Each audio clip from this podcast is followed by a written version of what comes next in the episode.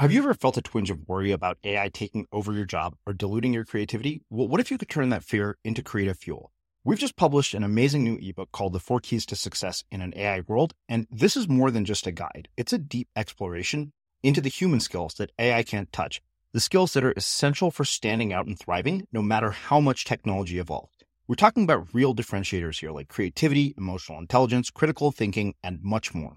Inside, you'll find actionable insights and strategies to develop these skills, whether you're a creative person, a business person, or just simply someone who loves personal development. This isn't a story about tech taking over. It's a story of human creativity thriving alongside AI. Picture this AI as your creative co pilot, not just as a tool, but a collaborator that enhances your unique human skills. The Four Keys ebook will show you exactly how to do that and view AI in a new way that empowers you instead of overshadows you. Transform your creative potential today. Head over to unmistakablecreative.com slash four keys. Use the number four, K E Y S. That's unmistakablecreative.com slash four keys and download your free copy. We compare our insides to other people's outsides. You really have to retain this. Like you almost have to have it on a post-it on your computer every single day. Your insides, there's all this conflict and like consideration. I mean, you know, in terms of all the different careers that you could pivot towards, all the different people you could be friends with. Like, should I invest continually in this, in this relationship that's not working for me? Should I spend more time with this new person who seems really interesting to me? We have a lot of conflict in our lives and difficulties. And when we play in that space, we're not avoiding our negative emotions. We're not accepting our negative emotions, but we're actually channeling and working with them. That's where the growth takes place. And that's where we start to make better decisions in terms of what is going to help us not just in the present moment, as you said, feeling good, but actually lead me to live a life that I'm actually proud of and it's meaningful and impactful. I'm Srini Rao, and this is the Unmistakable Creative Podcast, where you get a window into the stories and insights of the most innovative and creative minds who've started movements, built thriving businesses, written best selling books, and created insanely interesting art. For more, check out our 500 episode archive at unmistakablecreative.com. Todd, welcome to the Unmistakable Creative. Thanks so much for taking the time to join us. Nah, thanks for having me. It is my pleasure to have you here. So you have one of those books that I came across, I think, just based on my Amazon reading history called The Upside of Your Dark Side, all of which we will get into. Uh, and I know part of the answer to this question from having done my, my research on you, but uh, I still want to hear the rest of it. So I wanted to start by asking you, what birth order were you and what impact did that end up having on what you've ended up doing with your life and your career? Well, interesting for me because I'm a twin and I am nine minutes older than my twin brother. And mm-hmm. those nine minutes have made the whirlwind of difference of our entire personalities and lives. Yeah. Say more about that. Well, there's some, there's something about when you have the twins and I'm the first one to be held by my mom and my grandparents where all of the, all of like the aspirations that they've had for generations. I mean, and I have like, like, like most Jewish Americans, you know, I have trace things back to the Holocaust um, out in Germany is everything was put on me of in terms of what everyone hoped to be for the second generation in America. And my brother had so much less pressure on him growing up.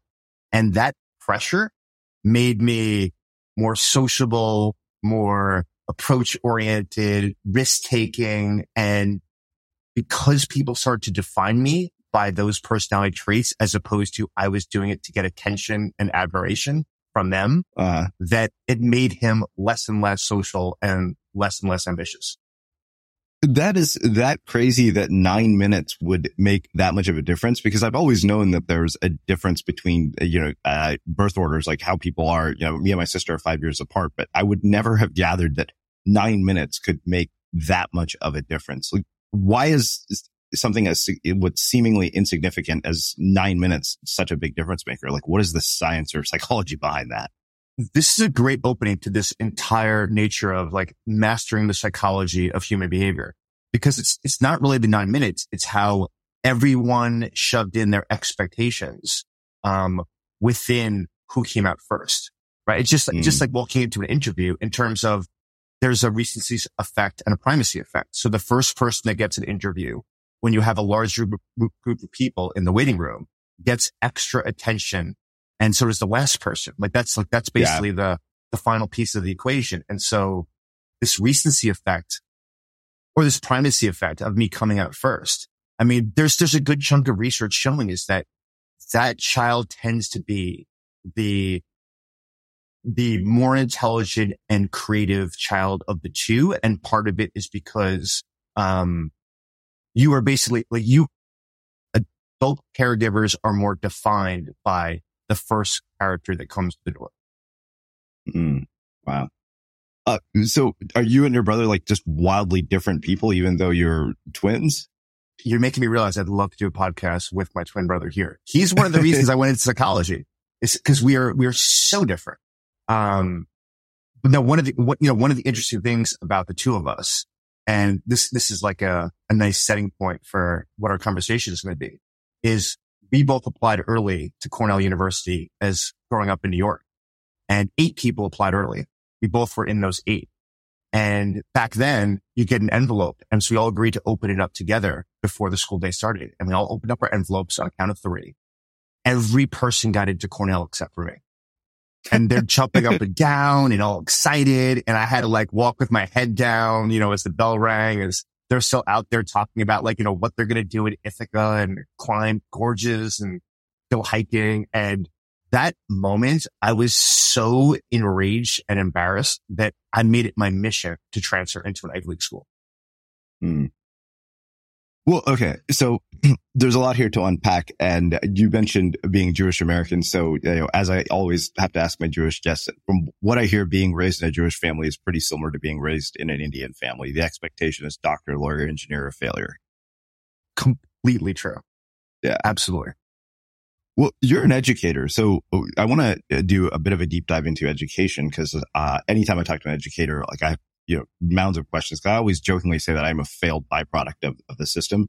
Uh, you know, like my sister went to Berkeley, you know, ended up becoming a doctor, chief anesthesiology resident at Yale. I went to Berkeley, got shit grades, got fired from every job. I mean, you and I were talking about this yesterday about how we don't learn to study.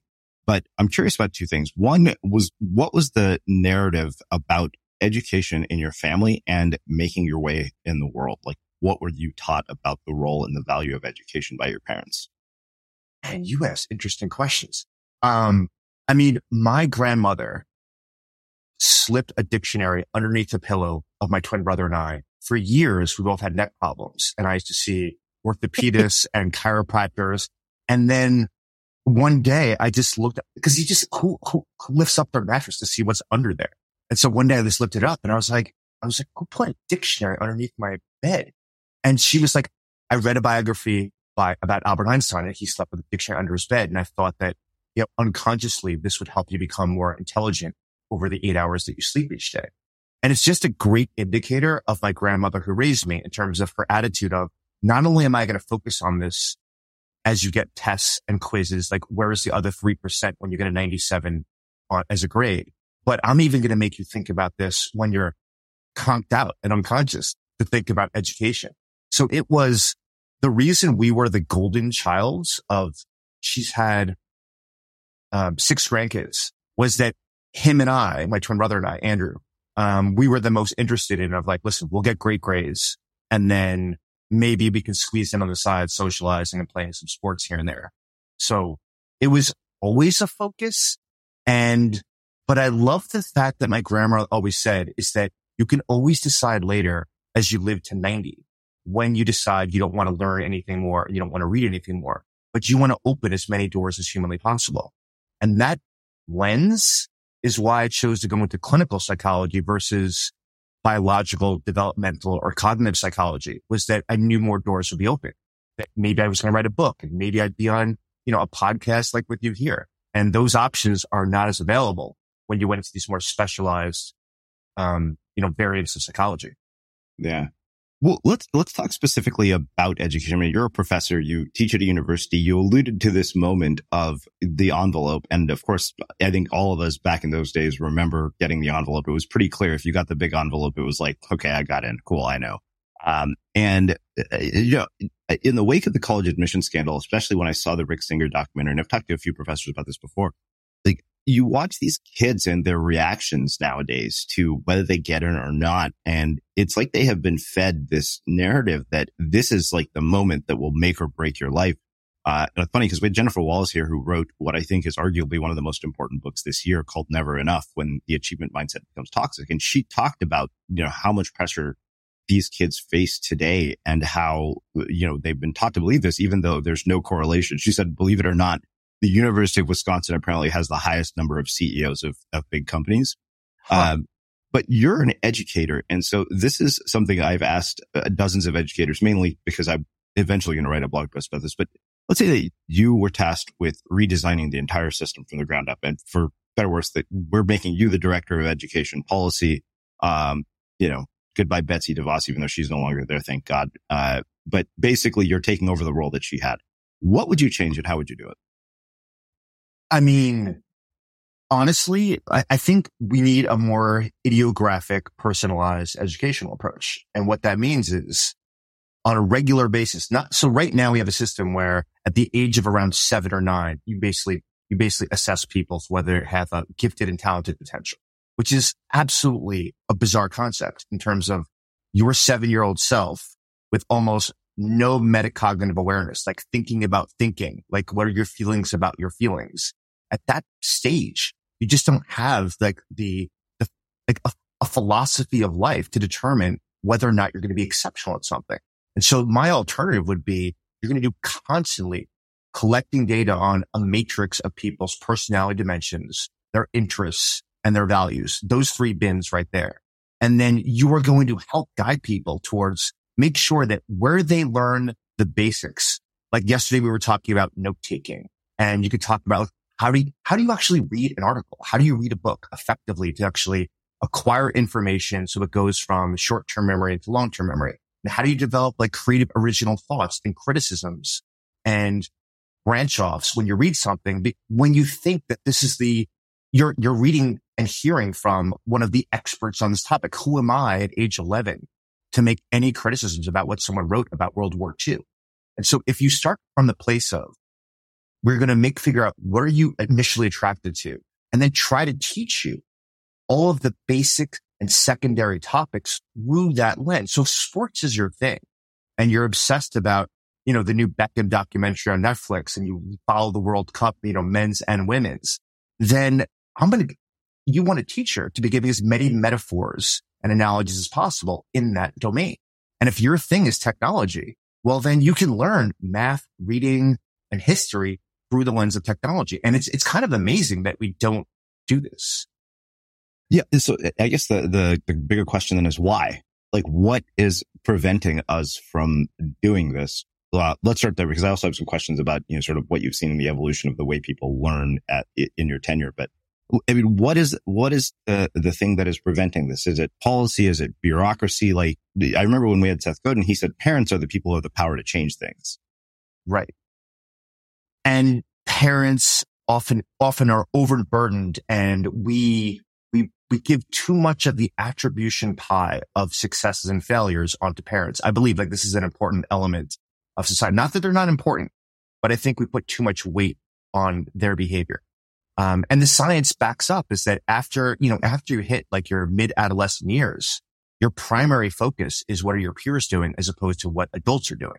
And so to not consider what are the social norms and peers in terms of, is it cool to have your backpack in school? Like, is it cool to like get good grades? Like, like, is it, do you get social status if you get into a good college and are working towards a good college? And we know that there are you know, racial differences and subculture differences in urban environments and rural environments all over the US, where aspiring to be exceptional and excellent in learning, growing as a person and, and basically making an impact on the world and not just money is devalued in a lot of places. And so it's not so much the parents as, as what is the social system that they're involved in.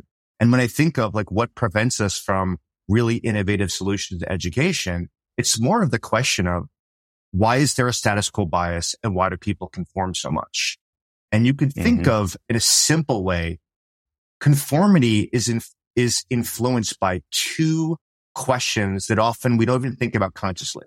One of them is if this is such a better way of doing education, Todd, like why aren't other people who are smarter than you thinking about it and doing it? So that prevents me from talking about it other than with you on this podcast right now. Like I've never written anything about a manifesto for improving the educational system, thinking that there are experts that are out there.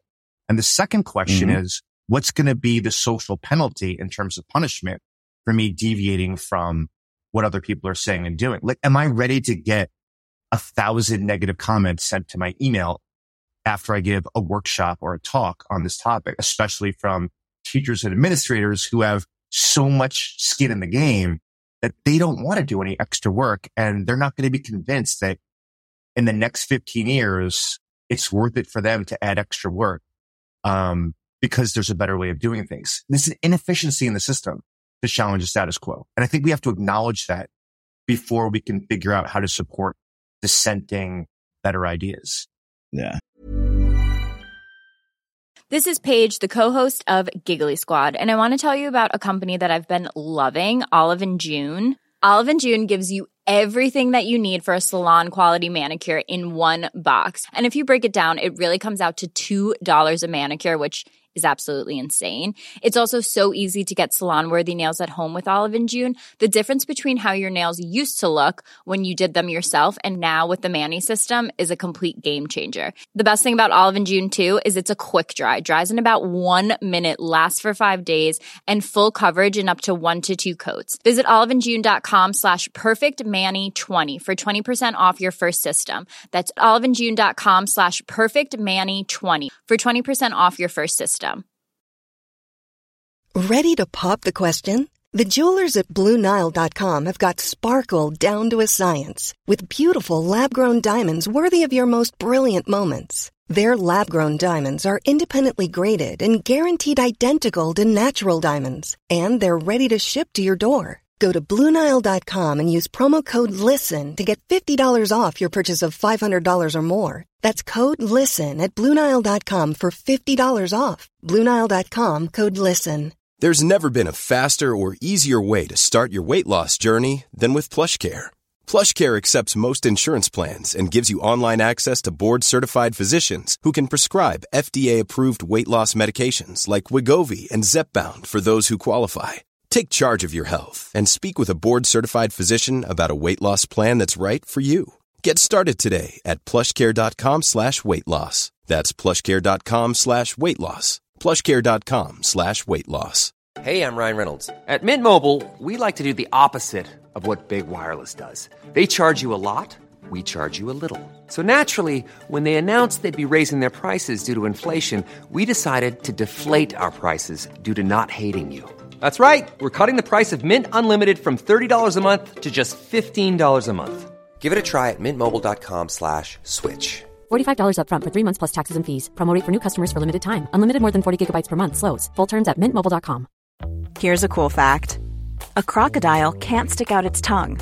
Another cool fact, you can get short-term health insurance for a month or just under a year in some states. United Healthcare short term insurance plans are designed for people who are between jobs, coming off their parents' plan, or turning a side hustle into a full time gig. Underwritten by Golden Rule Insurance Company, they offer flexible, budget friendly coverage with access to a nationwide network of doctors and hospitals. Get more cool facts about United Healthcare short term plans at uh1.com. As creators, we're always on the move. Whether it's a live podcast event, a pop up shop, or a workshop, we're constantly interacting with community, and that's where Tap to Pay on iPhone and Stripe comes in.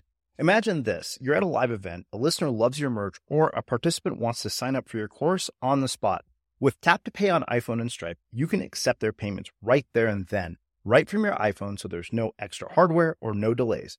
Total game changer. It's not just for creators, any business owner can do this. It's about making transactions smoother and much more personal, growing your business in your way. We've been using Stripe for our products and courses for a long time, and now with Tap to Pay on iPhone, you can take your business to the next level too. So visit stripe.com slash tap iPhone to learn more. Remember, folks, with Tap to Pay on iPhone and Stripe, your business is always at your fingertips. Well, I think that the other thing that you brought up was interesting is, is, sort of creating a, you know, multifaceted sort of portrait of somebody. Because if you think about sort of the college admissions process itself, it, it's like, how much can you really communicate what you value and who you are in one sort of five paragraph essay. Uh, and you know, I think that the other thing that I think about is how we make all these decisions about you know, who we are, what we want to do with our lives before we have any data points. David, David Epstein writes about this in range, uh, where I think he calls it's something that I don't remember the exact terminology. It's like, you know, the history bias, but he talks about the fact that every point in your life, uh, like you will actually change from, and he says that, yeah, at 18 is a particularly bad time to be making long-term decisions. Yet, you know, we have people like I remember hearing people. It's like I'm, I'm going to go to medical school. It's like, have you ever set foot in a hospital? Do you even know right. what it's like to work when one? Because there are a lot of people. I think that if they actually saw the reality of the thing that they think they want to do, they would change their minds. Yeah, yeah. I mean, it, that's actually a great question. Like, what percentage of people who are in a multi-decade career had direct exposure of spending more than an hour with someone who was in that career before they before they set off on that path? I mean, I'm not one of those people. I mean, I didn't spend time with a psychologist. Yeah. Uh huh. Well, speaking of being a psychologist, and then I think this will make a perfect segue into the book. Uh, one thing I always wonder about it, particularly people like you who are both psychologists, but also parents. Do you have to navigate the same like tremendous amount of bullshit that every parent does, like teenagers who are assholes, uh, and how do you draw the line between being a father and being a psychologist? Because like I always wonder if your dad, you, know, you ever get your kid saying, "You stop being a psychologist and just be my dad for a minute." You definitely have like a sensor we're collecting collecting our conversations in the kitchen. Um, you know, I think I think one of the benefits of writing a book or doing research on a topic is it forces it forces you to avoid hypocrisy. So, you know, when I wrote a book on curiosity, I made sure I'm like, God, I got to be asking lots of questions when I meet new people. And I have to definitely be choosing novelty over familiarity more often. And when I wrote this book on the upside of your dark side, I was like, I got to be more comfortable with being embarrassed and anxious and angry and sad. Um, or else I'm going to be a hypocrite. I'm reading all this research. And so I have a parenting book planned. I just want to make sure that my kids don't end up as homeless drug addicts. Um, as I'm in the middle of writing the book when they turn 23. But what it does is it forces me to think about, well, well, what are the best strategies to get the desired outcomes I want? So as a parent of three daughters, one of the most important things to me is getting intel, which I'm basically like a CIA, CIA, FBI agent. And so what that requires is that I have to, I have to be very non-judgmental to things that I have incredibly emotionally intense judgments about. So when they're dating, when they're getting, you know, when they're, you know, when they're drinking. I, I knew that that was, that was coming. I was like, three girls. I was like, the dating thing has to come up here. Yeah. And then like, you know, you know, this, this is a different era. I mean, it's amazing how society changes. Like edibles are totally socially acceptable and legal in the state of Virginia. So, you know, if my kid takes an edible, which it happened once, and then I find them, like, how do I respond to it? Um, when one of their friends like ends up like uh, engaging in self-injurious behavior and tries to take a whole bottle of pills? Do I respond in a way that both solves the, tries to solve the problem, but also make sure I don't close the door to more intel in the future? And that, like when those, those frameworks or lenses of what will get me the greatest intel is one of, to me, one of the most valuable things about parenting. It's not the actual behavior. It's like, look, what's your system?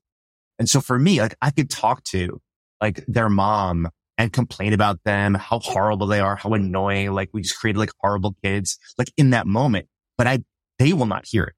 And so I get access to things that most dads don't from their daughters because like I don't, I really try hard to not sex segregate their behavior. Like, like I don't say, Hey, come to the door when they have a boyfriend that comes and says, listen, I have my gun there. I'm wearing a tight t-shirt so they can see my biceps. Like I don't do any of that. I just, I asked them a bunch of questions about the big five personality traits to figure out like, Hey, are they, are they a thinking person? Are they like, you know, are they, are they like willing to engage with me? Because I want them to like be with really interesting, fun people. And mm-hmm. I also want to know their personality. It's, it's a much better approach than playing prototypical 50s dad where you just try to yeah. intimidate them. Mm. Well, let's get into the book. I mean, what was the impetus for this book? Because I, I like, I, I think the title right away grabbed me. I was like, the upside of your dark side. I was like, wow, this is one of those things that you kind of think you're like, really? There's an upside to a dark side. Uh, but as I read the book, I realized, yeah, okay, this is really, you know, calling into question a lot of conventional wisdom. Uh, you know, you and I talked about just sort of survivorship bias being ripe in success literature. So what was the impetus for writing this book in particular? Yeah, there's a number of things. Um, let me start with one that's like that. I wonder if you remember this. Do you remember when on social media, I think it was Facebook, where everybody could get, got a score for what percentage were their posts, um, positive versus negative. And it, it gave you a ranking with all of your friends on Facebook. Um, and I remember I had this, this friend of mine. I'm not going to reveal his name and he had like a 96% of his words were positive and he was number one out of like 3,300 friends. And he was so proud of it. And I was thinking to myself, that's messed up. Like there's no way you can communicate effectively and deal with conflict and deal with annoying people who like cut you in line, cut, you know, and like overcharge you at a restaurant or rude to you as a waiter and a waitress. Um, you know, just try to pull rank on you, like in terms of like a boss or supervisor. And you're like 96% positive. It goes in there.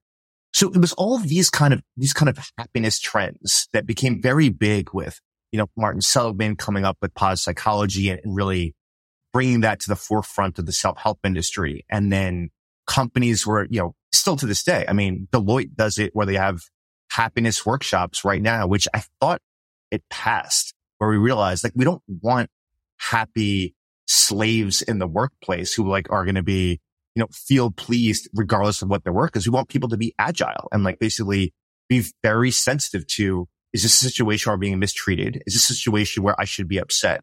Um, and all of the, all of these trends to focus on happiness as the elixir of life and the fundamental aim of life made me want to write a book because I knew there was so much science of saying of, listen, there's a reason evolutionary wise over 200,000 years that we have a full you know, range, this toolbox of emotions and personality traits. And there's a reason that there's narcissism and there's a reason that there's righteous indignation. And I want to just cull together, you know, all my colleagues' great work and just put, put a flag in and say, happiness is really enjoyable, but it should not be your life aim. And that's a provocative statement to say. You know, it's funny. I was just, I just finished reading the, the toxic positivity book, um, by, uh, I think Whitney Woodward, I think is her name. Uh, that I might have that wrong.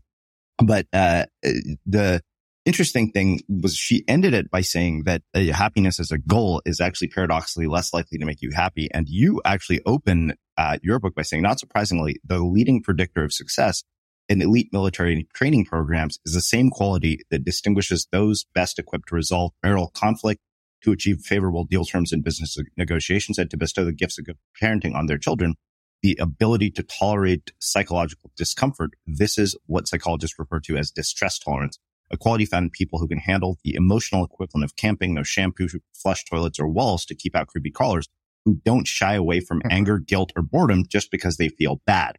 And I, I think that you know, that in and of itself is a provocative way to begin a book because there's uh, so much emphasis, I think, on feeling good. And, uh, you know, I think it gets people caught up in what one of our former guests, Wiley McGraw, referred to as the self-help hell loop, where they're actually doing that. all this stuff that makes them feel good, but doesn't actually lead to anything good. Um, so one, talk to me about why we actually have such a low distress tolerance for these kinds of things and you know, what it is that causes that distress tolerance to increase, uh, and, and how we start to build it more of it into our lives. Yeah, there's there's a lot in there. I like what um, Brian Little from Harvard talks about um, doing good versus being good. Like to really think carefully about what are you striving towards, and like what like what are your ultimate concerns. And when you think about pursuing aspirational goals, there's always going to be like great deals of stress and really big trade offs in terms of your expenditure of any energy, money, time, attention. You, we have a limited amount every single day. And so having to know that there's a cost of if I decide that I get a keynote to work with, you know, to work with Mercedes Benz and travel to another country, the trade off is I'm going to probably miss one of my kids' sporting events. And I think thinking about trade offs is one of the best ways of, of realizing is that these negative emotions aren't bad. They are often indicators of like what we care about most. And you could think about this. I know this isn't exactly the answer to your question. You could think about this as a series of questions. which is, do you want to get better at detecting deception and lying? Well, if that's the case, happiness is much worse than a mild amount of anger and sadness. Like, do you want to produce persuasive messages? I mean, you've got from Robert Cialdini onward about how to, you know, be persuasive and influential. But what we know is, is that slight levels of sadness and irritation make you more persuasive in talking to a room full of people than when you're in a happy mood. And when you want to restore your social standing after you're embarrassed or you fail at something, or you want to stimulate your own effort and your performance or, or motivate other people in the locker room, we know that angry speeches at halftime in sporting events are much more effective on second half performances than happy, prideful speeches. But so there's all of this. You can go through almost every single negative emotion and say, what is the rationale that we have this in our repertoire? And I think one of the reasons that we have intolerance of these distressing emotions is that we live it every single decade is the most comfortable decade for humans to live in. And there, there's plenty of books out there, you know, Steven Pinker at the top of the list in terms of we have, we've never had more abundance in society, but it's coupled with so much pessimism. And the reason is because we know that moral outrage and problematic things get more eyeballs and attention. So people spend more time thinking about it. And you often forget to be grateful for all the things you don't have to worry about anymore. And I just, I just remember when I lived in New York City of how many people, and this is, this is not a political comment, but how many people that were, that were homeless also had smartphones. And it wasn't of like these, these people are doing extremely well, but it was like amazing that I was watching people play Angry Birds as they're sleeping on cardboard on the street, thinking of this is a really interesting paradox in terms of both abundance and deficits occurring simultaneously. And we forget like just we, just like you said earlier, which is that most of us for our jobs did not spend sufficient time of stepping into a hospital or a law, firm to know what that job is like. We don't know what it's like to feel to be a woman in 1950 and to be, you know, a black man in 1908 and to have those experiences. Like we can read history, but you really need to hear firsthand accounts and you have to feel, not just think about like how much we've accomplished. And we are so comfortable, but we're not conscious of it that it makes us lacking in the skill to deal with those moments where we're not doing well. We do feel physical pain. We do feel psychological pain. We basically, we're out of practice compared to the prior generations. Mm-hmm. Yeah. Well, I mean, you say that it's only when we're unwilling to take on the inevitable pain in life, whether it's the death of a parent, uh, divorce, or not getting some big promotion at work, that pain turns into something we experience as suffering. Suffering arises when we turn our backs on an escalation in emotional, physical, or social discomfort. And uh, like I said, I think that the overemphasis on sort of positivity and what has effectively turned into toxic positivity has been really detrimental for us. Dan Pink even talked about this in his book on regret. He said, you know, we're over indexed on positive emotions. Uh, and he said, you know, positive emotions are good, but he said negative emotions are essential for healthy living. So one thing I'm curious about is what role do you think that sort of popular culture, social media, um, you know, what I now affectionately call the self improvement industrial complex and, and all these sort of self help books have played in creating um, effectively uh, our intolerance for discomfort and negativity because I feel like you can't scroll through social media without sort of uh, just a, a, bunch of bullshit motivational platitudes that sound good in theory but mean absolutely nothing to somebody yeah. who's really suffering. Yeah, yeah, yeah. We had a little bit of this conversation yesterday about the difference between the theoretical and the practical, and I'm glad that you're saying that. I mean, you know, let's couple social media with social comparison. So it actually predates social media, which is we we have never in the history of humanity had so much exposure to what other people are thinking, doing, and how they're living. Like we just have access to, it's basically reality TV to other people's lives. It's not a full picture, but it's a sufficient enough picture for us constantly actually calibrating how we're doing, not from our internal compass and our values, but from other people are showcasing themselves. And what we forget, and this is, um, uh, Alain de Botton, like talks about this is we compare our insides to other people's outsides and we're not like you really have to retain this. Like you almost have to have it on a post-it on your computer every single day. Like your constant, like your insides is, there's always, there's all this conflict and like consideration. I mean, you know, in terms of all the different careers that you could pivot towards, all the different people you could be friends with, like, should I invest continually in this, in this relationship that's not working for me? Should I spend more time with this new person who seems really interesting to me? We have a lot of conflict in our lives and difficulties. And when we play in that space, we're not avoiding our negative emotions. We're not accepting our negative emotions, but we're actually channeling and working with them.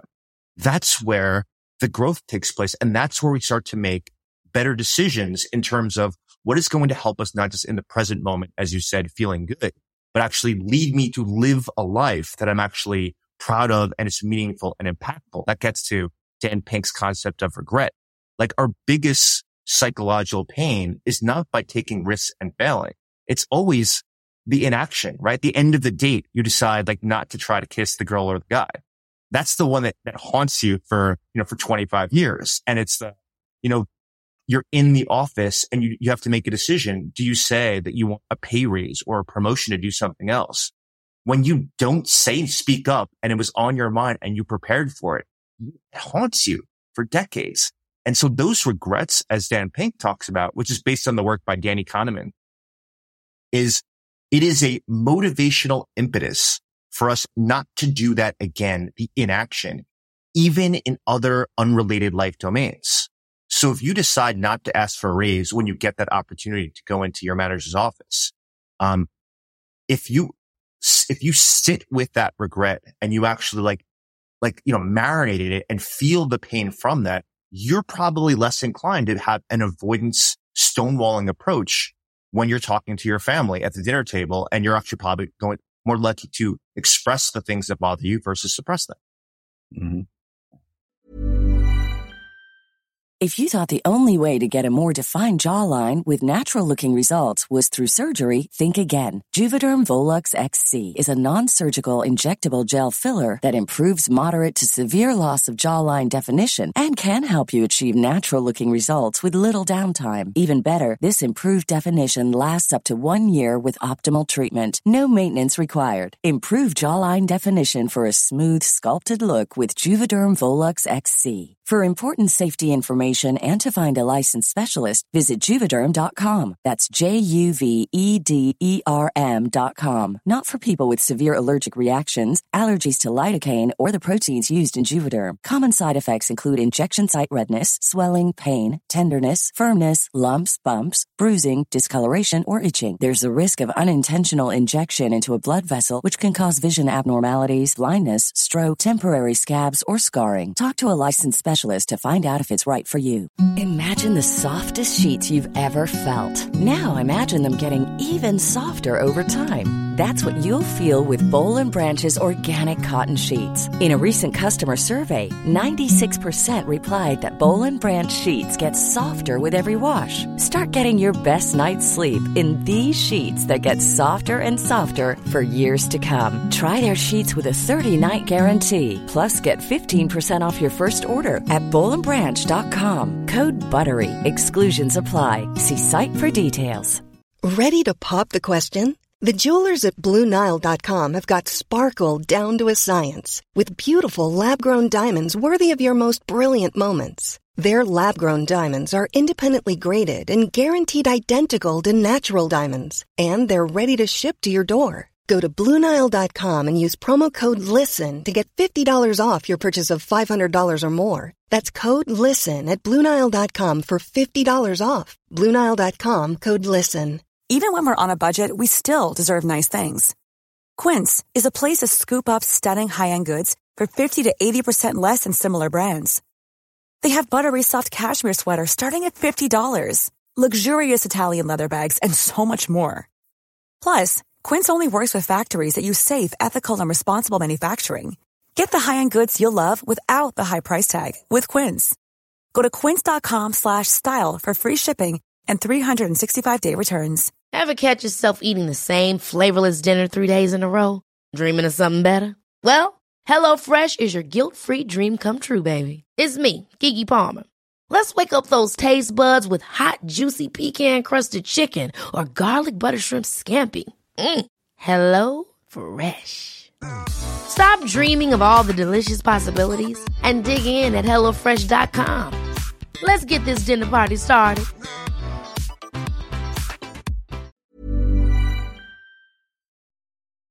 As creators, we're always on the move. Whether it's a live podcast event, a pop up shop, or a workshop, we're constantly interacting with community, and that's where Tap to Pay on iPhone and Stripe comes in. Imagine this you're at a live event, a listener loves your merch, or a participant wants to sign up for your course on the spot. With Tap to Pay on iPhone and Stripe, you can accept their payments right there and then, right from your iPhone, so there's no extra hardware or no delays. Total game changer. It's not just for creators, any business owner can do this. It's about making transactions smoother and much more personal, growing your business in your way. We've been using Stripe for our products and courses for a long time, and now with Tap to Pay on iPhone, you can take your business to the next level too. So visit stripe.com slash tap iPhone to learn more. Remember, folks, with Tap to Pay on iPhone and Stripe, your business is always at your fingertips. Well, you know, I think that one thing you talk about are things that like we try to basically put, you know, sort of uh, again, platitudes over particularly doubt, which I thought was really interesting. You said what many people fail to realize is the fact that doubt in moderation performs a healthy function. Doubt is a psychological state that prompts us to take stock of our skills and to work to improve areas where they might be deficient. And it, it honestly made me think of an example, which is how this podcast started. Uh, you know, Sid Savara, who was the, the co-founder, I had emailed him about starting a multi-author blog and he replied back saying, that's a terrible idea. You're not a very good writer, but you're a great interviewer. So you should spin this out into a separate site and do that instead. And of course, an hour later, I mocked up the first version of the site. But there's a term that I coined after a conversation with uh, my friend uh, Sam Dogen, who uh, runs the Financial Samurai podcast, uh, what I call the paradox of receptive resistance. And because we, we were both talking about this idea that he had written this post where he kind of, you know, implicitly criticized me and I got really pissed and I hated him for years. And it's funny because we both laugh about it now. I just thought he was an asshole. And he told me he was getting killed at work. But I, I told him, I was like, you know what, what's amazing is that you weren't wrong about what you said.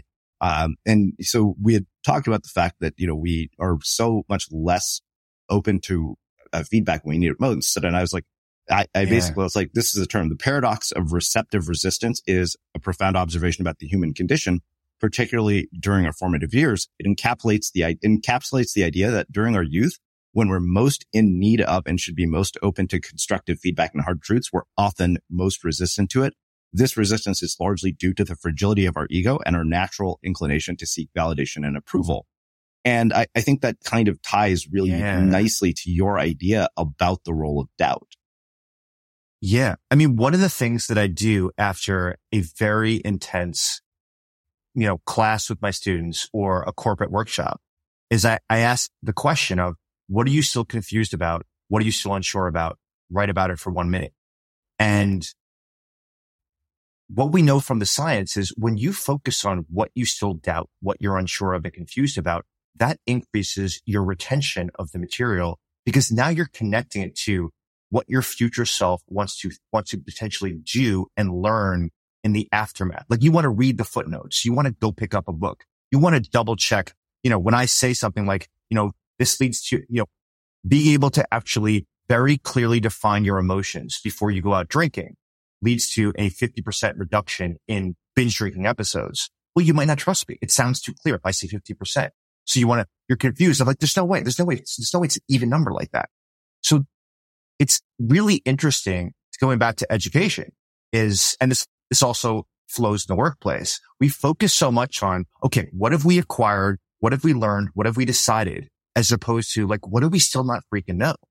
And almost every meeting, if you want people to grow and continue developing ideas in the aftermath of this conversation or this session, you want to end on the doubt and confusion.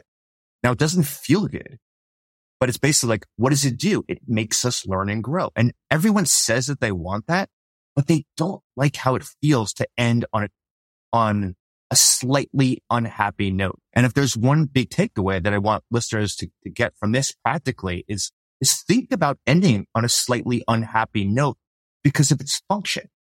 And that's where the doubt and confusion becomes valuable. Well, let's talk about risk in particular, um, because this really struck me. You said as people become better able to satisfy their desire for comfort, they narrow the range of experiences and fall out of practice at navigating life's hardships. To put this in a linear way, one, material comforts and convenience items leads to an urge to use external goods to be at ease, which leads to lower psychological immunity circumstances that are less comfortable and more inconvenient.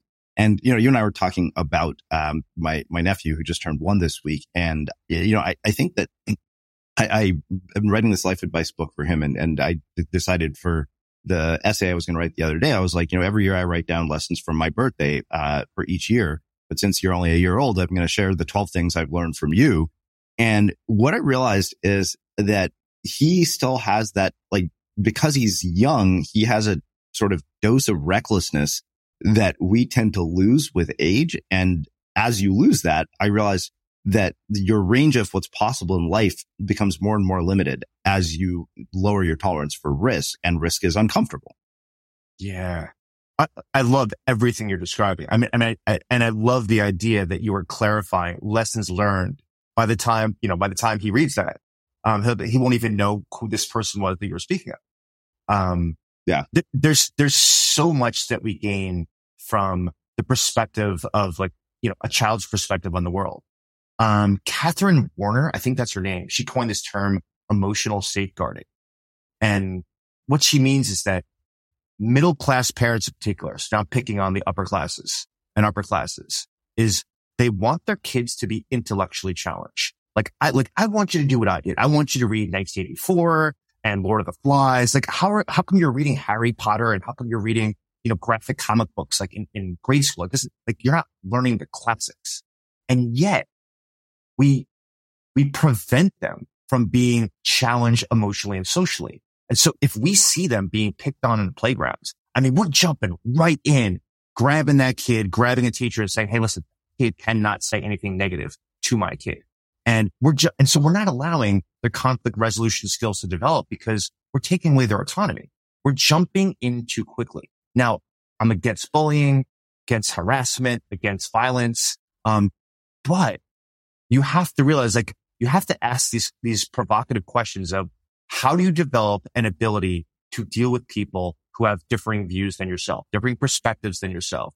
Um, how do you deal with people that like disagree with you, like in public? How do you deal with people that embarrass you in public? How do you deal with people that make you anxious because of whatever reason? You think they have more status. You think they're cooler than you. You think they're, you know, they have more money than you. We, we can't just give a bullet point on a power, on a PowerPoint slide to our kids of how to deal with this. They have to learn it. And then we deconstruct in the aftermath. What happened? What do you wish happened? What were you expecting to happen? And then like, who are your icons? Who are like, who are the heroic people that you see in your environment that are really good at this thing that you have trouble with today? And who's really bad at it? Mm. And you're doing this is like, you're not telling them.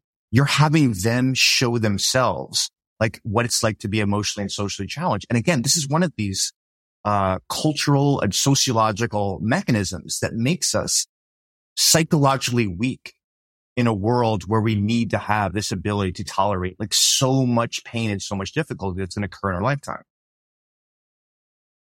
So it makes me think about what we teach or don't teach for that matter in school when it comes to, so I, I wrote this article titled what we should have learned in school, but never did to date the most read thing I've ever written. It went viral on Medium.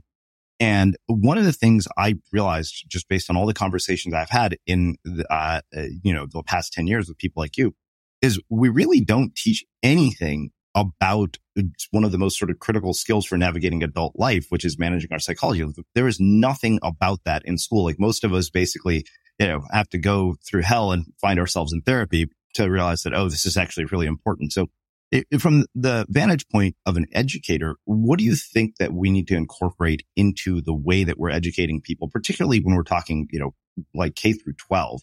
about this aspect of life because it seems like such a critical skill, yet we're so focused on sort of the basics of like math, science, reading, whatever, but we don't teach you anything about this. Yeah. Can I tell you like one of my favorite moments of one of my twin, twin daughters? Yeah, absolutely. Um, so when she was in elementary school, the band teacher, her her incentives financially, she would get like a bonus based on how many people joined band. And there was like a, sl- a slow systematic decline in the number of kids like band because she was kind of annoying. And she was not allowed to cajole or persuade the kids directly to go into band. So after class, between classes, she grabbed a whole bunch of these kids. I think she was in fifth grade. So they're young. And she said, like, listen, like you guys did band, you were the ones that band last year. Some of you decided not to do it this year. And I want to encourage you, like you should be doing it. Like music is good for you. And she really pressured them. And my daughter raised her hand and said, I'm pretty sure like we were told, like you're not allowed to push us into choosing band or not. And she grabbed her arm, yelled at her, and then brought her to the principal's office of some, like like an act of like disagreeing with an authority figure in front of other kids.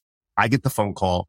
I come into the school and I, and I, this is basically what I told the, the vice principal was imagine like when my daughter Chloe like goes into middle school and high school and imagine like there's a boy that's like snapping her bra from behind her, like in the seat behind her. And then she gets mad and she says, don't do that.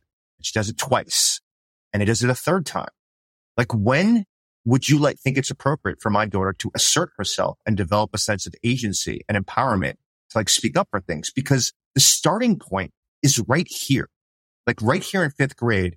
She might not have used the proper like words and respect when she did it, but she's, it's scaffolding. Like you're, you can shape an assertive woman right now. And what you've done and this teacher have done is say, it is bad that you spoke up against some injustice that you saw.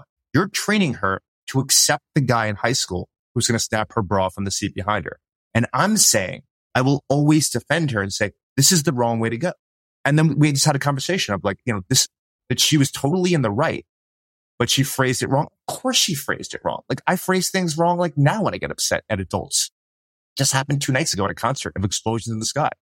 Um, you know, it's, and what, what we need to be doing is looking for when kids are irritated and they're anxious and they're sad and they're missing their parents, whatever, or they, or they feel as if like, you know, they feel as if they're stupid because they're not getting a concept everyone else is getting in the class.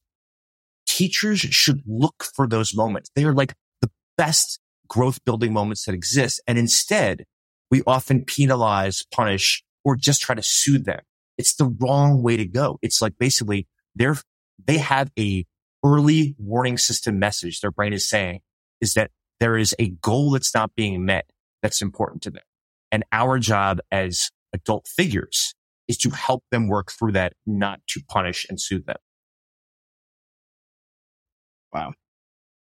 Yeah. I mean, I, I love that. It's, I, I wish that that was more prevalent in the way that we are taught in school because I think that you are taught not to challenge authority at any cost. I mean, particularly you grew up in an Indian culture, you're taught very early on that you just don't challenge authority. And, you know, that works for a long time. And then when you start to, it starts to create all sorts of conflict. But, uh, I think that that is, is such a critical skill. Uh, let's talk about another idea here. You say that your happiness can interfere with long-term success. The pursuit of happiness sometimes backfires, ending in unhappiness. Sometimes people want to feel bad. Someone else's happiness can impair your performance. And, you know, the idea of not pursuing happiness as a goal, I think is such a, uh, it, it basically flies in the face of all this crap that we have heard from, you know, self-help books. And I think that what I'm really curious about is understanding this distinction between happiness, fulfillment and pleasure. Because I think that, you know, we can make those things mutually exclusive. We can have both at the same time, or we can uh, basically push some of those. For example, you can push pleasure to the point of diminishing returns in numerous ways. I mean, let's face it. Some recreational drugs are pleasurable to use, you know? Right. Uh, one, one good way of thinking about it is there's some research by Ayelet Fishbach. I think that's how you pronounce her name. Yep. Fishbach. She yeah. was, uh, she was our first guest this year. Oh, sweet. Oh, yeah. She's great. Yeah. She's in my, um, author club. Um, so she has this great work of thinking it, think about it as a two by two matrix, which is convert all complex ideas into two by two matrices. So one is what emotion are you feeling? Like, are you feeling happy or unhappy? And then what is the goal in this moment? Is it for to manage your mood to feel better or to to improve or enhance the self in some way, however that's defined. But this gets to the question of like, what's success? What's greatness? Like, well, you know, what is genius? And what she finds is, is that people that actually feel good and then are trying to improve their mood, their mood to stay in that good state. They put less effort into tasks. They're less creative and it makes sense because if you're, if you're feeling satisfied, if I was feeling satisfied that we've already covered like everything I'd like to cover in a conversation, then I just sit back and just I just let you talk and we don't have to have like a two way conversation. If I feel satisfied that I've accomplished everything I want in the workplace, well, there's no motivation for me to, to think about an innovative product or where our customers might be, might be, might basically have, there might be more gains that are possible with whatever product that we're delivering. And when you focus on trying to enhance the self and then it doesn't matter whether you feel good or bad is like you're going to be stimulated to continue to commit and work toward a goal as opposed to aborting prematurely. And what I think we want, you know, you had this like whole thing by Roy Baumeister on willpower of like, we have a limited amount of willpower. That's why, you know, we can't work out for three hours a day and we're, you know, we're not going to a marathon. Just because you run a marathon doesn't mean you can run a 50 mile or a 100 mile ultra marathon. Like we have to build our willpower up to do these things. Well, one of the ways of getting out of the limited amount of willpower that we have is to alter the goal that we have going into a situation. And we have to like resist the temptation to go into mood enhancement mode. And if you think about dating, if you think about work meetings, if you think about spending time with your kids, the goal shouldn't constantly be for everyone to feel good and for everyone to be friends because very often it's exactly the opposite that leads to whatever the desired outcome is. We have to clarify what is the thing we're hoping to attain. And in group situations, it's often the best decision making, which often means you're going to have a couple, if not a whole bunch of unhappy people because not everyone's going to get what they want. Mm-hmm. Yeah. Well, with that in mind, this is one of those things that I have asked so many people. How do you find a balance between fulfillment and ambition, knowing that you know, there's value to being dissatisfied? Because let's take publishing, for example. You and I were talking about, you know, uh, Ryan Holiday, and he had this really great example uh, where we were talking about one of his books. And he said, you know, I, he's gotten to do with these things that, you know, most people would kill for, you know, write the books he's wanted to write and have a career that most people would give anything for. And he said, you'd think I would wake up every day and like think, oh, life is awesome. He said, but nobody does that. He said, you know, it's basically the metaphor he used is like people basically, they, you know, they think to themselves, all right, I hit a home run. He's like, no, that's not it. It's, you know, a grand slam. He's like, no, that's not it. It's a grand slam in the World Series or the highest contract in baseball.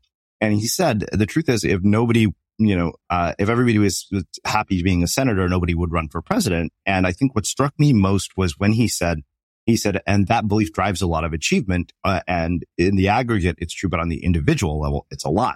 Uh, yeah. and that always stayed with me as something so profound. And yet it, the other side of me thought, yeah, but you're Ryan Holiday. Of course you can say that. It's easy to say when you're in your position. Yeah. I mean, I, I love what Ryan's saying. I mean, just think about it in parenting. Like, like when are you fulfilled? Like when have you reached the destination? Like it doesn't happen. Like it's just stages and phases that you go into. I mean, you know, you know, there was a time where uh, my kids would listen to me wholeheartedly if I had like an interesting idea or thought. And now I get, you know, the bombastic side up. Like when I say something in front of their friends of like some kind of interesting research I read. Um, it's, it's a new phase where their peers are more important than their adult figure. And so now I have to, you go from satisfaction to slight dissatisfaction of like, all right, this is, this is like, a, this is a cue that I'm no longer matching the context perfectly. And so there's there's, there's basically like a, a period of having to like, of adaptation that's required for the situation to get off of the hedonic treadmill where we're constantly chasing like this, you know, these, these golden outcomes is really to acknowledge, take a moment of appreciating like past, you know, your past version of yourself, your present version of yourself and the future version of yourself. And I think as you're saying, one of the things with highly ambitious, successful people where they have a problem is they keep changing who their social comparator is. And thus they never end up getting headway into feeling fulfilled. And one of the ways of getting off of that constant uptick in new, more profound, more impactful people that you're comparing yourself to is to take sufficient time on a daily basis or a weekly basis, build it into your schedule where you're going to reflect on like how far you've come. And when we play with this timeline of, you know, 15 year old Ryan Holiday and 18 year old Ryan Holiday, and I don't know how, however old he is now, then you start to realize like, holy cow, like I would have never expected that people were basically going to invoke my name on a podcast where I'm not even on it in the first place. This is like a crazy concept. And my bet is even someone who's is such a stoic such as himself is he doesn't spend sufficient time doing that. And we all need to get better at having that nostalgia for what we expected to be and look how far we've come. Without a doubt. Well, I mean, I think that one thing I've realized is that there is no point in which you bridge this gap between who you are and who you want to be. Like that gap is eternal. Um, because that's just how we are hardwired as humans. And I remember with Sasha Hines here and we we're talking about, you know, one of the things that is related to hedonic, hedonic adaptation. And she said basically what ends up happening as you become more successful is your reference group changes. So when your reference group changes, so does what you consider success. And, you know, like you and I are both published authors. And I, I remember, like I said, basically what happens is, you know, I go from Srini, the sort of author linger in obscurity to being now at Penguin Portfolio, where my peers are Ryan Holiday, Simon Sinek, and Seth Godin. So no longer am I the guy who went from obscurity to, you know, published author with Portfolio. I'm the redheaded stepchild of Penguin Portfolio. Uh, right because the reference group changes. You know? And she said that if you look at the Olympic podium, the person who wins the silver is the least happy every single time. Yeah. Um, because in their mind, they see themselves as the person who didn't win the gold, whereas the person who wins the bronze apparently is just happy that they're on the podium. Exactly. I love how, I love how you, you've integrated all the psychological research. Yeah. Yeah. No. well, yeah. Like I said, my brain is like an encyclopedia of the things that I've learned from people like you. Yeah. I mean, I mean, I also, I also think that we have to consider that we have very narrow definitions of what success and greatness looks like that is imposed on us by our social milieu. And so, you know, if you, you know, if you, if you go to Sri Lanka or Cambodia or, you know, Vietnam, they're not having conversations about comparing themselves to Seth Godin, like the average person. I mean, the average successful person is they're focusing on like, listen, like I'm, I'm a member of my community. I've got this awesome like restaurant here. It's relatively packed. People are telling me that they love it. I'm getting tons of excellent reviews and they're good. And this goes back to the, the amount of social comparisons that are available to us and social media where we have too much access to what is possible. And we have, and because of that, we are not making an internally generated idea of what's possible. Like we really have to, I mean, this is what, this is what, this is the value of like meditation retreats or just walking in nature is like, we want a reset of like, okay, irrespective of what all other people are doing and what my parents want and what my mentors want and friends would like for me, like how would my like, like my life to be and just go through each life domain, spirituality, friendship, work, leisure, physical health, mental health. And once you start doing these reflections that are independent of what society is telling us, you'll often find, as you just said, like these wild mismatches where it is amazing how little time that I spend per week with white space, like of not having something stimulate me. You know, one of the big mm-hmm. changes that I made in my life in the past year post uh, the pandemic was not listening to audiobooks because I was just collecting, downloading too much information and I wasn't spending enough time reflecting, which is always what made me like a creative thinker, and like a good researcher. And it's while I miss reading 75 or listening to 75 books per year, the benefit mental health wise to me and being more creative is an amazing trade off. And it's always a trade off. Yeah, absolutely. Well, you know, one thing that I think really struck me that you said was that to motivate, improve performance and survive, you have to give yourself permission to engage in acts of dominance, aggression, strategic manipulation, and selfishness putting yourself, family, and innermost circle first. This is as true for leaders with a capital L as in heads of companies or the small L as in anyone who is trying to influence someone else. By embracing the Teddy effect, you cause you access a 20% edge that you and the majority of society prematurely dismiss. And I think that eh, if I hadn't finished reading that section, the people would have heard that first sentence and think, thought to myself, to themselves, like, wow, this sounds really obnoxious. Like dominance, aggression, strategic manipulation, and selfishness. And, you know, I, I think that we all have those qualities to varying degrees. You know, like I'll, I'll give you an example. I, I had a very difficult choice to make between somebody we worked with and a project that was going to be something that basically did wonders for our brand. And I realized I was like, I'm going to basically kill a friendship permanently in order to move the business forward. And I don't feel like I have a choice here. Like this is going to be something that pays off and we have to make this choice. Yeah. I'm glad, I'm glad you're tackling the Teddy Roosevelt effect because I think this is, this is really important. The most negative feedback that we've gotten from this book is this chapter because they don't realize we're talking about low grade narcissism, low grade, yeah.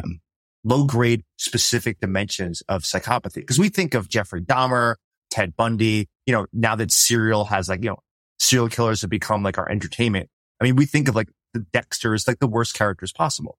And just like you said, we're all really big on persuasion and manipulation, but some of it looks really wonderful. So strategically giving people's gifts, um, handing out compliments, um, giving people like thank you emails. There's, there's strategic action that's taking place here. This is, this falls under this category of like positively balanced Machiavellian strategies. Like we are selfish characters. We feel good. It makes other people feel good. And so we kind of get like a green check where society says that's good.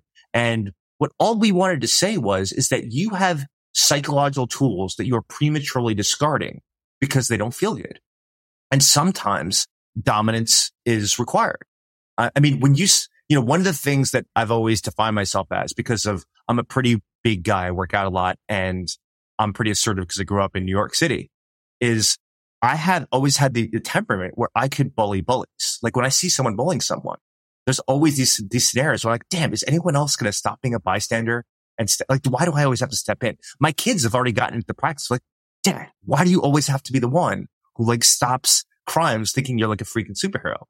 Like we were on a, we were on a New York City subway. It was coming back from, um, like a, an off Broadway theater. And there was this, this big guy with, remember, big thick glasses and this woman fell asleep and he was rifling through her backpack. And I'm looking around thinking of like, everyone knows this is happening. And I'm like, damn it. Why do I have to be the one that actually says something?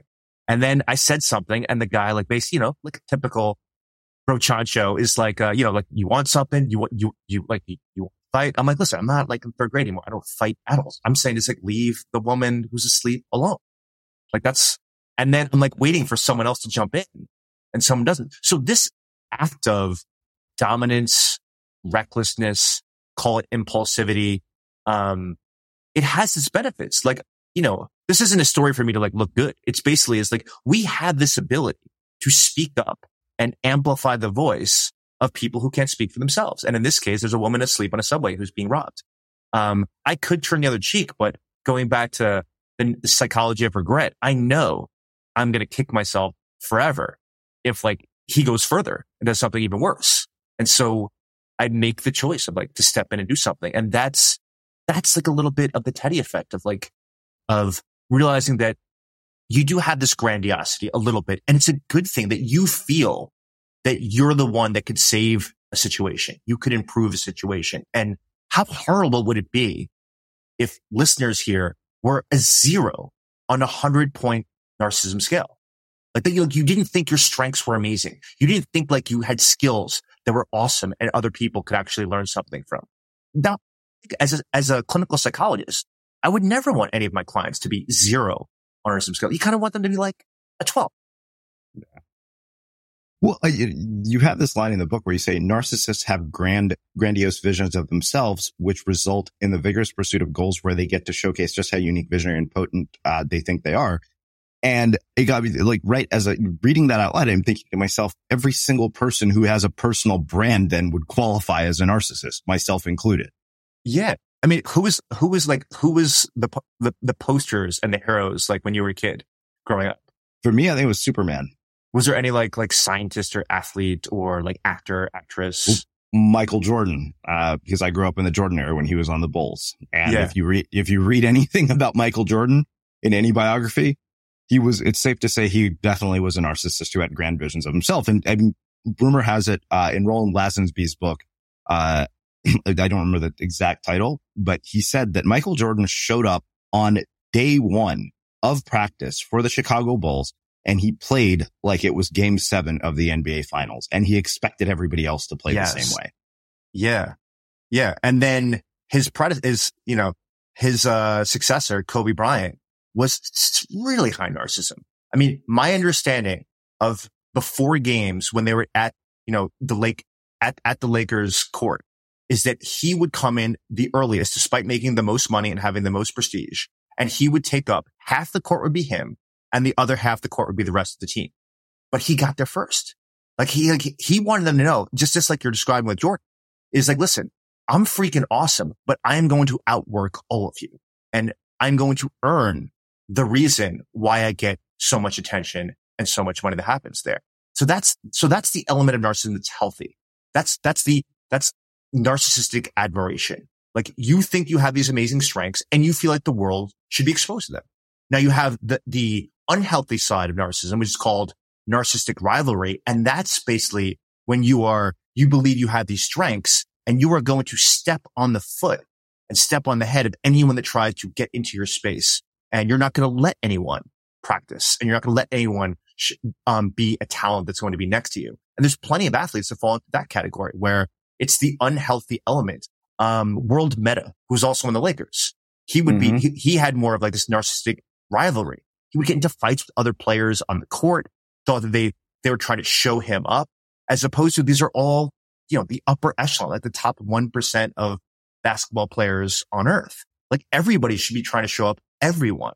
And so to, you want to be to, to feel as if you have sufficient strengths that other people could potentially admire you if you brought it to full fruition. But you don't want to be stepping on other people to try to get to that point. And that's separating the healthy and the unhealthy parts. Well, speaking of unhealthy and, and healthy, let's talk about uh, pleasure and fulfillment because you talked about pleasure and meaning uh, in two, two, different ways. We say you say that we're it turns out short-term hedonists and long-term saints. What's more, nobody can be accurately categorized as an exclusively pleasure person or meaning person. A life of meaning that's devoid of pleasure is frankly no fun. On the other hand, a life fully given over to the pursuit of pleasure may miss out on the benefits of having objectives that we aspire to accomplish or to become, namely, a purpose in life. So say more about that. Like, you know, how do you find this sort of balance between uh, pleasure and meaning? Yeah. I mean, everything we're talking about is like we're, we're moving away from a focus on a single attribute to having this huge matrix or profile of dimensions, right? So, I mean, you've probably had them on your show. You know, you've got Angela Duckworth is grit and Michael McCullough is forgiveness and Bob Emmons is gratitude. And, you know, Martin Seligman talks about prospection and I wrote a book on curiosity and all these singular dimensions are not the panacea to make life fulfilling, interesting, valuable or joyful. And we have to think, think of ourselves and other people in a more complex way. Like we have this profile and you know, yesterday you and I were talking about surfing. You were talking about being in Nicaragua and I've, I've done it in El Salvador. Um, is that surfing is an interesting blend of meaning and happiness and richness. It's got all three of those in there, but they're different moments. So the mm-hmm. idea of, you know, there's those when you're just sitting on your board after you, after you caught a wave and you're just prideful and you feel alive and you're like, Oh my God. I'm like, I'm like, I feel like today's like one of those days where I'm really in my body and I feel like really coordinated that goes in there. Relish that, savor that awesomeness, like savor that, like, you know, that, that self-aggrandizing experience that you just had. And you don't have to share it with anybody. Like, but like, don't just go right to the next wave. Um, you know, you're just, you're sitting there and like, look at the sunset and like enjoy that stuff. And at the same time, if you are a surfer and you want to be better at surfing, like spend all of that cognitive energy trying to, you know, time the wave and like, you know, have the foot placement properly and like, you know, have the, make sure that your core, like you're fully activated so you can, you can get up as opposed to just, you know, ride it like a boogie board. That there's in the singular activity at the same episode, you have moments of meaning, moments of growth and moments of great joy. And to live a really good life, is to really dive in and like explore and savor each one of those elements of well-being when they arise. And I think too much we get overly obsessed with one of these elements of well-being and we forget that the other ones are absolutely essential. And my icon for, for thinking about this has always been Martin Luther King. Like you rarely find a picture of Martin Luther King Jr. where he's like really smiling and like laughing hysterically. There's a few of them, but most of the time he's somber, he's serious, and he's fighting like, you know, one of the greatest injustices of, you know, of human history in one time. And he sacrificed the joy, the pleasure, like, you know, that, you know, that just kind of that, that, that exuberance for a life of meaning. And we're all better off for it. But I would say is like, most of us don't have to make that kind of extreme sacrifice. And most of us will not make that much of a meaningful accomplishment. And it's not that I'm saying we can't, there aren't future Martin Luther King Juniors that are listening here. But I'm saying is that you can live a life with more balance and you might even be better at those ultimate concerns that you're focused on. Hmm. Well, uh, I think that that makes a beautiful place to finish our conversation. I mean, you and I could talk all day about this because it's so rich. And uh, like I said, we'll have you back to talk about your other book. But uh, I want to finish with my final question, which is how we finish all of our interviews. What do you think it is that makes somebody or something unmistakable? For me, I think it is to, to follow, to follow along with this matrix of attributes to really tap into your unique matrix in terms of the books you've read, the people you've met, the skills you have with your personality traits and the positive and negative life events that you've experienced. You have a perspective that is unlike anyone else on earth. So do not try to mimic anyone that you find as like iconic or impressive to you because it's your unique perspective and your unique stories that are going to make you unmistakable and basically invaluable. Amazing. Um, well, I can't thank you enough for taking the time to join us and share your story, your wisdom, and your insights with our listeners. Where can people find out more about you, your work, your books, and everything else?